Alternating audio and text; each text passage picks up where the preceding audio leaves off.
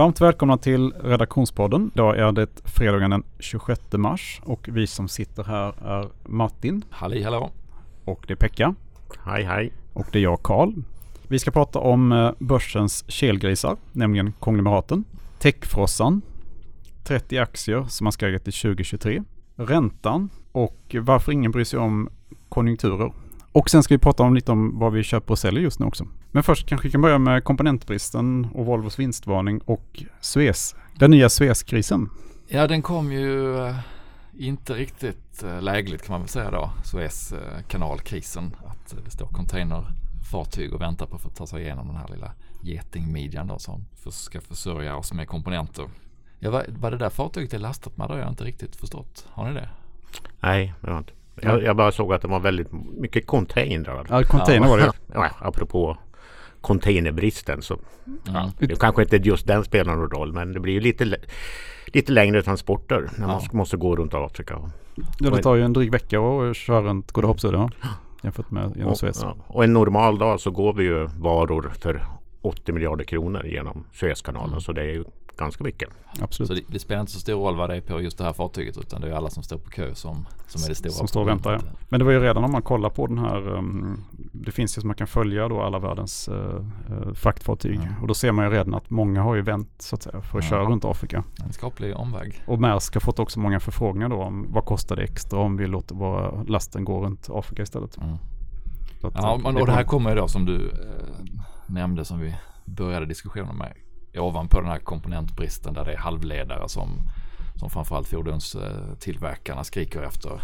Eh, när de bromsade i fjol och sen gasar på igen så visade det sig att eh, halvledarna har kanske plockats upp i större utsträckning av bolag som tillverkar eh, Konsument, konsumentelektronik enkelt. Det varit så enorm efterfrågan då så att, eh, Och det här pratade ju egentligen de flesta, eller väldigt många av fordonstillverkarna om redan i bokslutsrapporten i januari, februari. Eh, men nu börjar det väl bli tydligare hur stor effekt det får och Volvo gick då ut i måndags kväll var det väl och meddelade att de kommer behöva ta lastbils-Volvo, alltså inte personbils-Volvo. Att de kommer behöva ta två till fyra stoppveckor i andra kvartalet och att det kommer påverka kassaflöde och resultat. Aktien dök ganska mycket på det direkt och sen upp lite dagen efter. Så frågan är väl hur orolig man ska vara. Och jag skulle säga att man måste bena ut om, om det påverkar det enskilda bolaget eller om det påverkar alla konkurrenterna påverkar alla konkurrenterna. Då är det ingen som kan sno order av varandra i någon större utsträckning. Och kommer det påverka efterfrågan totalt sett om man blickar ett, två, tre kvartal fram eller är det bara en tidsförskjutning? Förmodligen, förhoppningsvis är det mer en tidsförskjutning än att efterfrågan har ändrats. Efterfrågan på transporter då i det här fallet. Men det var det nu, Traton eller Traton, de skulle ju inte ställa in produktionen. Nej, Scania i alla fall som ett av deras portföljbolag har väl inte behövt ställa in än så länge. Men de har väl också sagt att det är otroligt ansträngt och mm. att de eh, får lägga pussel för att få ihop det. Däremot har ju många andra biltillverkare har ju ja, nästan alla andra har ju sagt att det är problem alltså. Ja, GM och Ford och eh, så jag har på morgonen, fredag morgon nio eh, elbilstillverkare också att de ställer produktionen ett par dagar. Så att det ser ut att drabba ganska brett. Men det är klart, har man, har man eh, varit förutseende och köpt på sig lager eller om man har relationer med, eh, med leverantörer som, eh, som är bättre än andra så kanske man har lyckats mm. bättre och slipper ta stoppveckor. Men, mm. men det påverkar hela kedjan. Det påverkar Volvo, det påverkar alla underleverantörer som, som ska leverera in till mm. sammansättningen av lastbilarna. Så det är klart att det får en stor påverkan i andra kvartalet och eh, förmodligen också på hela året. Men mm. jag skulle gissa att det mesta kommer att kunna köras ikapp. Att om vi 9 till 12 månader framåt blickar tillbaka så var inte det här någonting som, som mm. förändrade, skulle förändra värderingen på de här bolagen. Ja, men problemet med halvledare är väl att det tar så lång tid att bygga upp ny kapacitet. Så, eh, vi får väl se eh, hur det påverkar på lång sikt. Mm. Det finns ju egentligen bara två stora tillverkare. Liksom. Det skulle behövas fler mm. känns det som. Intel meddelade i veckan att de kommer att sätta igång produktion men det handlar om om jag minns rätt 2024 först när de här fabrikerna i USA då kommer vara igång. Det kommer att ta lång tid. Och, li och lite grann är ju fordonsindustrin själv uh, skyldig till det här kan man säga. Att de är, vill ha allting just in time. Mm. Och dessutom så köper de ju halvledare, ganska enkla halvledare då. Medan då konsumentelektronik kräver mer avancerade halvledare. Och halvledarbolagen vill ju såklart sälja mer avancerade halvledare. För att marginalen är mycket högre då. Dels har det, har det då med, med fordonsindustrin själva att göra och sen är det också att de då att det är väldigt enkla produkter, eller förhållandevis enkla produkter. Så att mm. Ja, och man får väl ha i, i sammanhanget att det har varit ex, extremt stora bromsar och eh, gasande om man tittar ett år tillbaka och det är, det är svårt att ha en eh, produktionsapparat som är anpassad för den typen av upp och nedgångar. Det skulle bli, det skulle bli för dyrt att ha det så att det, det, det, är nästan bättre att ta de här smällarna då och då eh, och köra just in time men under kontroll så gott det går. Absolut. Ha-Pekka, vad säger du om uh, ingen bryr sig om konjunkturen längre? Nej, jag, det kom ju inköpschefsindex här som var ganska starka och sådär. Men jag har väl sällan uh, sett så lite uppmärksamhet kring, kring dem. Och det gäller konjunktursignaler generellt tycker jag. Alla väntar ju på att den här stora boomen ska komma så att den här kortsiktiga eh, konjunkturen verkar man inte bry sig särskilt mycket om. Det skulle väl vara om det kom liksom stora besvikelser. Men de skulle väl också förklaras bort mm. i dagsläget. Eh, så att det är lite annorlunda läge. Man tar, för giv, man tar för givet att det kommer att vara fullt ställ här nu eh, ja. närmsta kvartalet. Mm, precis. När, ja, USA har ju redan kommit igång och förhoppningsvis kommer liksom Europa någon gång de också. Mm. Så att det, man förväntar sig ju den här stora tillväxtboomen. Ja, säg andra halvåret. Alltså den globala tillväxtboomen, den amerikanska kommer ju redan nu i, det här, i nästa kvartal. Det var ju mycket, väldigt mycket fokus på amerikanska långräntan för några veckor sedan. Nu hör man inte riktigt lika mycket om det men eh, har det hänt någonting där som man behöver hålla koll på? Ja, alltså långräntorna har ju gått ner här. De, de gick ju upp ganska kraftigt efter att den amerikanska centralbanken kom med sitt besked som marknaden då inte tycktes vara nöjda med. Men men sen har det varit lugnt och räntorna har ju eh, trillat ner en bit. Eh, det man kanske ska hålla koll på då som det har blivit mycket fokus på det är ju den amerikanska stora emissionen av statspapper som kommer. Det var bland annat en igår. Eh, det var sjuåriga eh, statsobligationer som såldes och det var väl inte riktigt det intresset som man hade räknat med. Då blev det lite nervöst. Och det kommer ju den här typen av emissioner liksom närmast dagligen. Amerikan, amerikanerna har ju stora budgetunderskott här som ska finansieras. Så, så det är liksom värt att hålla koll på hur de här emissionerna går. Framförallt av långa eh, statsobligationer. Liksom. Men kan inte Fed köpa allting då? Nej men Fed köper ju, eh, får ju inte köpa på först, alltså i emissioner. Utan okay. de köper ju på andrahandsmarknaden. Så att, så någon, någon, måste köpa det och sen sälja till ja, Fed? Ja, precis. Man, Fed köper och sen eh, löser jag det förhoppningsvis kapital för någon annan att, att uh, köpa i, i nyemissionen.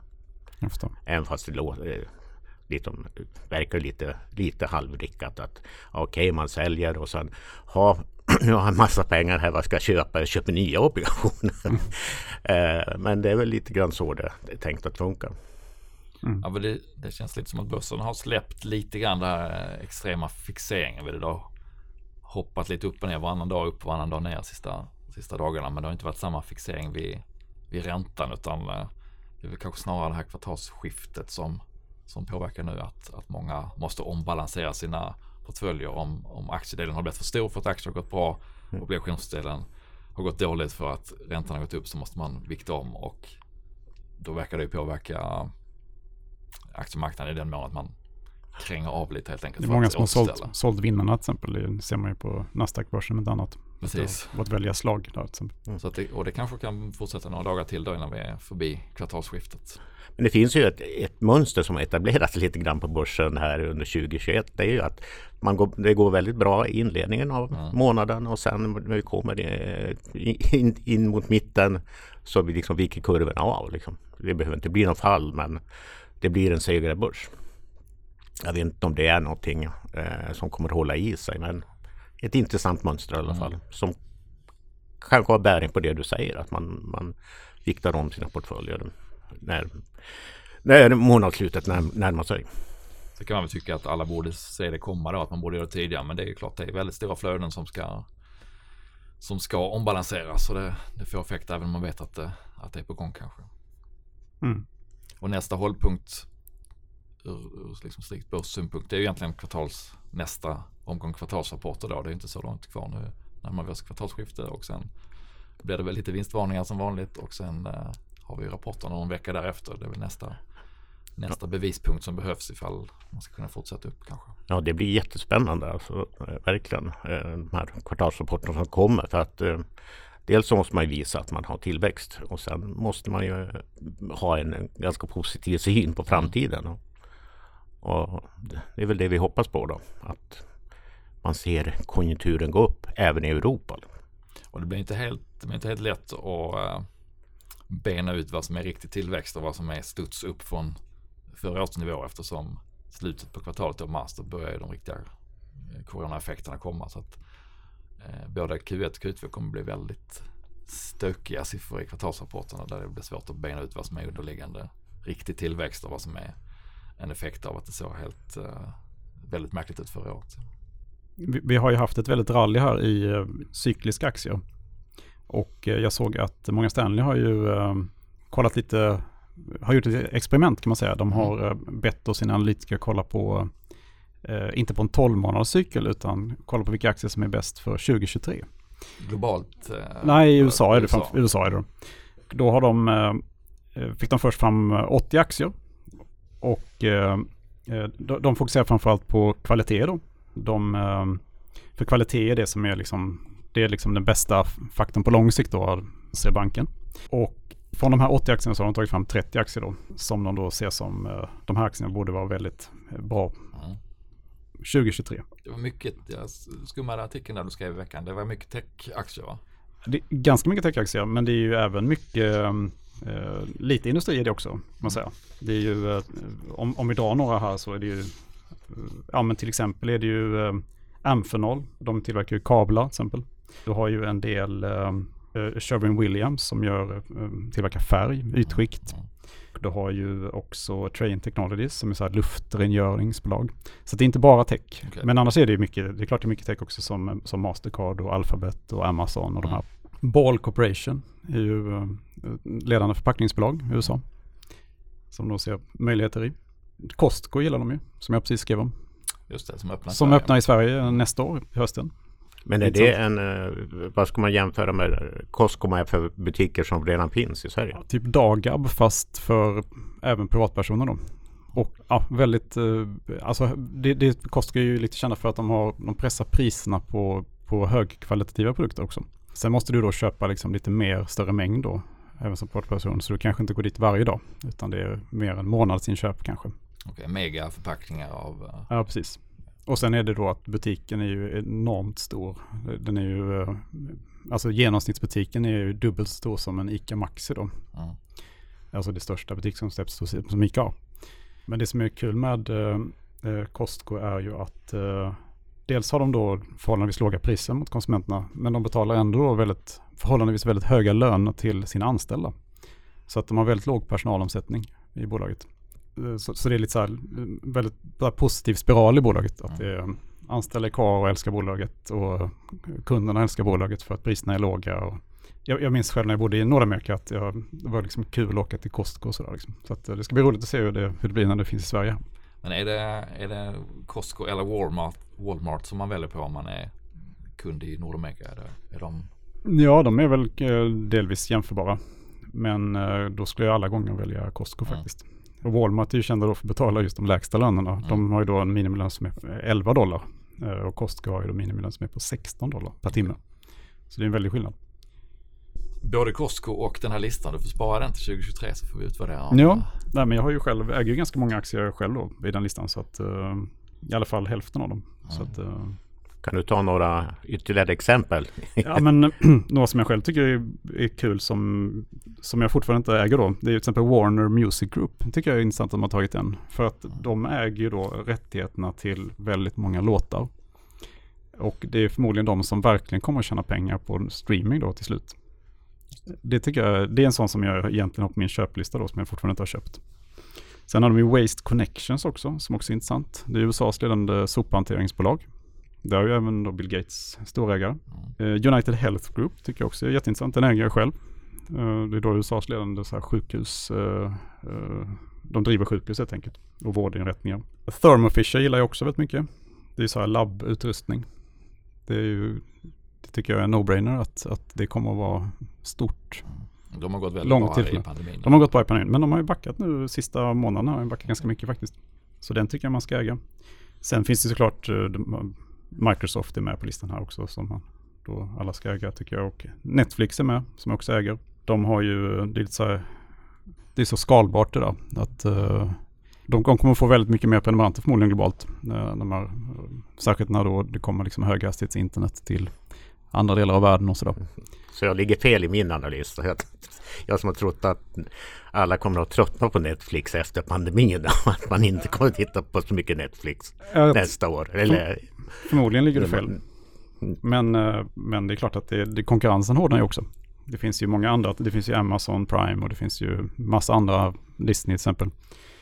Så att det är klart ja, att konkurrensen... Discovery och uh, och så vidare. De här som har öppnat upp sina, som också har insett att de måste vara på streamingmarknaden. De kan inte sälja mm. genom andra längre och ge mm. bort sitt innehåll på det sättet. Eller mm. sälja det, men mm. sälja det för billigt, det har de väl gjort historiskt om man jo. ska vara efterklok. Men har ni känt någon som har sagt upp Netflix-abonnemanget? Jag, jag har fortfarande inte hört någon sådär i, i mina kretsar i alla fall. Nej, det så det är lite så att du måste säga. ha Netflix och sen kanske lägga på det andra. Mm. Och även om du går ner att du inte tittar lika mycket så kanske du inte säger upp prenumerationen för det. Så att då tickar ju pengarna ändå in från Netflix. Och sen dessutom har de blivit, nu blivit lite tuffare med att man inte får dela abonnemangen också. De börjar bli tuffare. Mm. Innan har de nästan struntat i det. Så det kommer ju också att gynna dem. Eh, Prologis tycker jag är intressant också, som jag inte äger faktiskt. Världens största logistikfastighetsägare. Mm. 2,5% av världens BNP passerar genom deras, apropå Sves, passerar genom deras lokaler varje år. Intressant. Gynnas ju av e-handel såklart.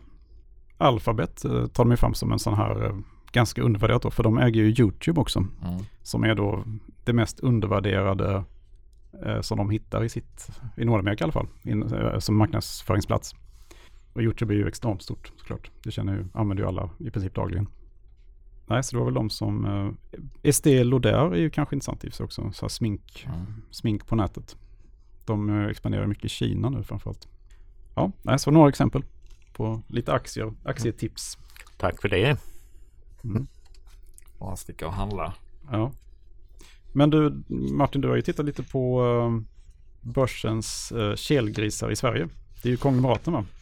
Ja, det har blivit så. Mm. Eh, det har varit ganska länge egentligen, men det var, fanns ju en tid när konglomerat var det fulaste man kunde vara. Jag man, tänkte precis det. det ingen, skulle, ingen ville ha det ju. Nej, det var, mm. det var liksom en styggelse. Man skulle renodla och mm. verkligen bara fokusera på en sak. Och sen successivt så har, har ju en del bolag visat att det går att göra på andra sätt.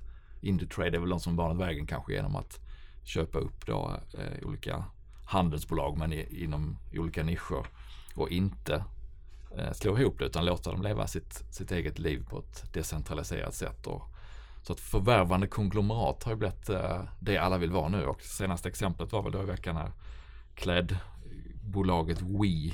Eller Just det. V-E-S-C. Wesk säger jag men det är säkert fel. Ja det kanske det är rätt.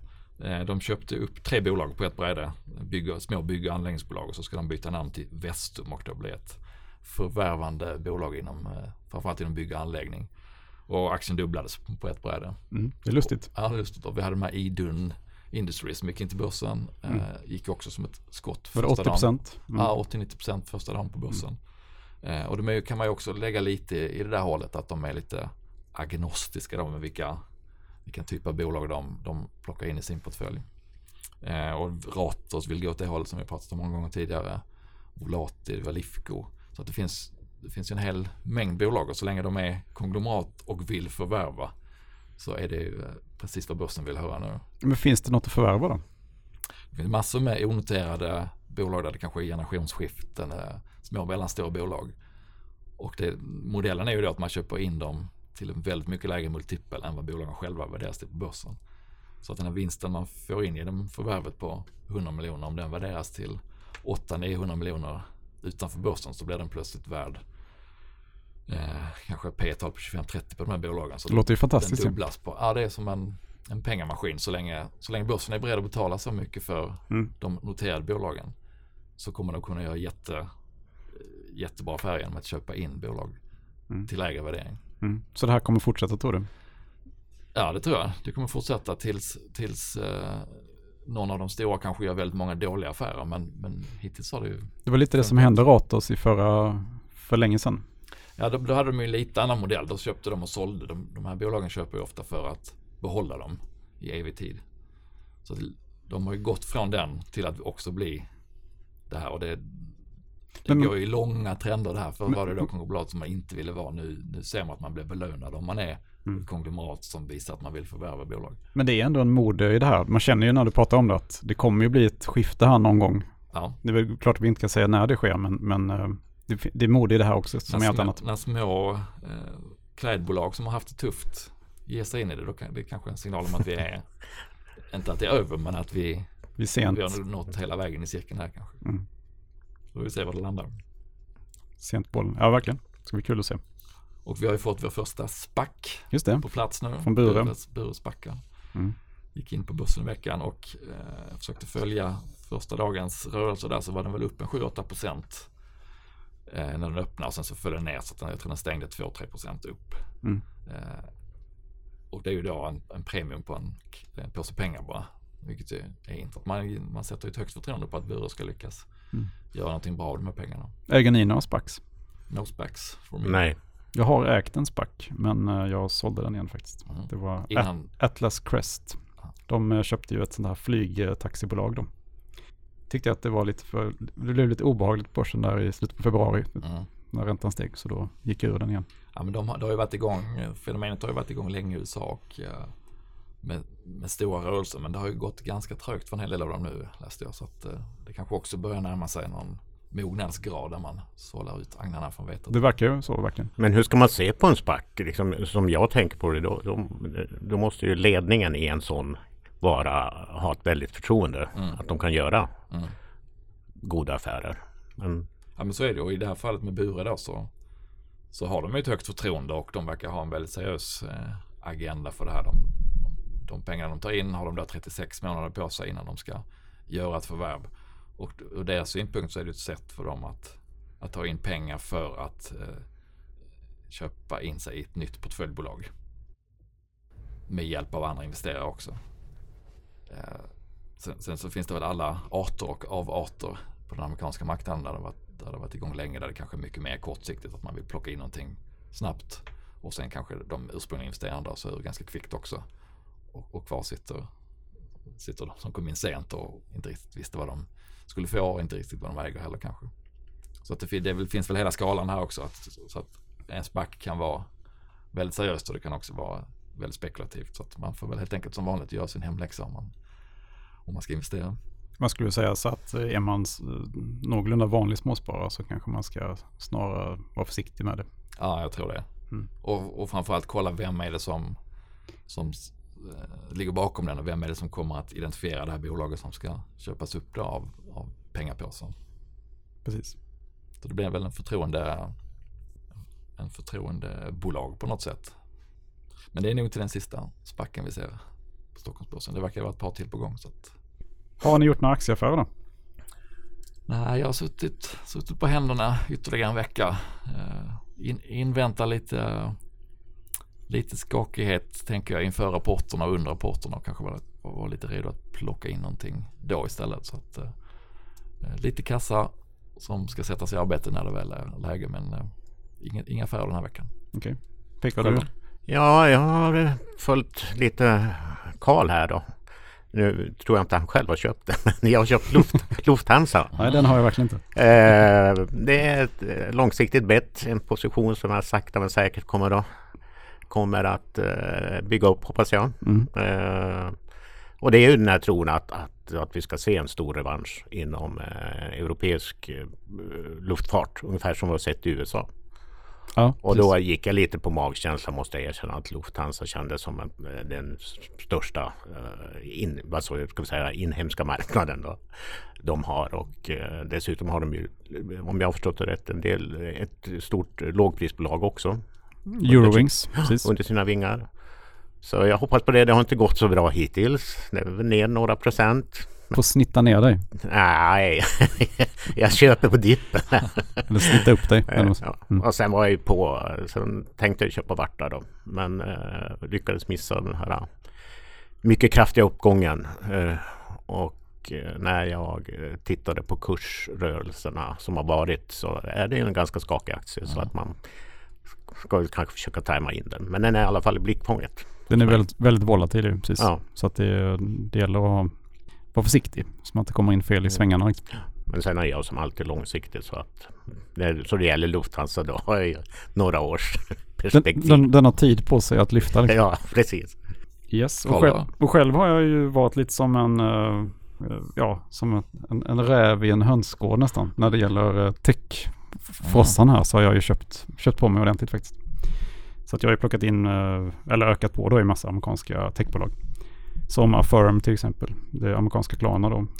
Den har ju gått från nästan 130 dollar ner till 70 dollar nu. Och den introducerades då på 49 dollar. Men jag tror första avsnitten var på 120 dollar. Så att den har ju gjort, och jag fick mina första aktier på 100 ungefär. Och då tyckte jag att jag kom in billigt. Eh, men det gjorde jag ju uppenbarligen inte. Så den har jag ökat i. Sen har jag ökat i eh, ett eh, världens största mobilspelstillverkare som heter Playtika, ett israeliskt bolag som också gjorde IPO för några månader sedan. Som också har fallit minst 30 procent sedan dess. Mm. Jag har köpt i ett bolag som heter Anaplan. Och jag har ju ökat i ja, LiveRamp har jag ökat i också. Mm. Som är då ett marknadsföringsprogram. Som också har fallit väldigt kraftigt. Men uh, ja, jag har ju då ingen kassa kvar så att säga utan även har lite belåning då nu. Så jag tänker att du går in i uh, ja. andra kvartalet med fulla med segel. Ja det gör jag verkligen. Det gör jag. Mm. så att, och nästan bara amerikanskt också.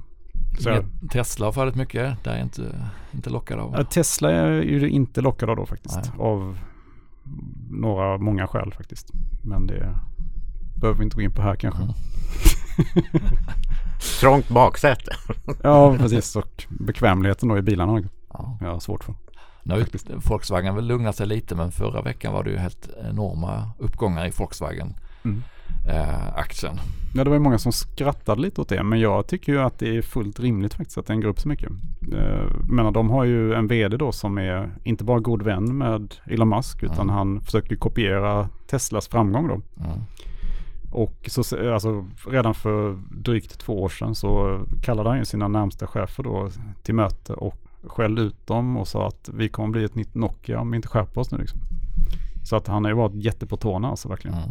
Ja, de gjorde det här stora avtalet med Northvolt om batteriinköp och, eh, och no, no, det kommer ju vara några till som är stora elbilspelare och Volkswagen har väl alla förutsättningar att bli en av dem. Jag tror att de kommer att lyckas faktiskt. Och med tanke på hur fruktansvärt låg värderingen har varit. Mm. Så här P6 och så har legat på ju. Eh, så är det klart att den ska upp, värdera sig upp tycker jag. Och de hade, jag vet att de hade som mål att såklart att, eller att som alla bolag vill värdera upp sin aktie då, men de ville ju ligga i nivå med Toyota i alla fall. Mm. Som då, de är lika stora som Toyota ungefär. Det märkte jag väl kanske inte uppgången utan att den kom så otroligt hastigt. Som att man inte hade ja, tänkt sen, tanken att Och sen var det också att, att de köpte fel aktie tror jag. De köpte väl, eh, de köpte väl inte den, eh, de köpte inte stamaktien liksom. Mm, ja, de köpte ju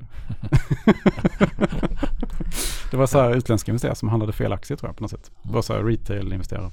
Som var lite konstigt. Det kan man ju klart tycka är konstigt. Det blir mindre chans för nya avgasskandaler i alla fall om man går in på mm. elbilsmarknaden. Ja, definitivt. I alla fall den typen av, av äh, avgaser. Det kan ju bli andra skandaler då kanske. Något med metallerna i batterierna eller vad som helst. Ja. Batterier som laddar upp för fort. Ja, eller något.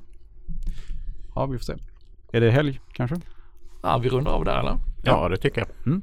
Trevlig helg alla. Trevlig helg. Trevlig helg. Hej. Hej.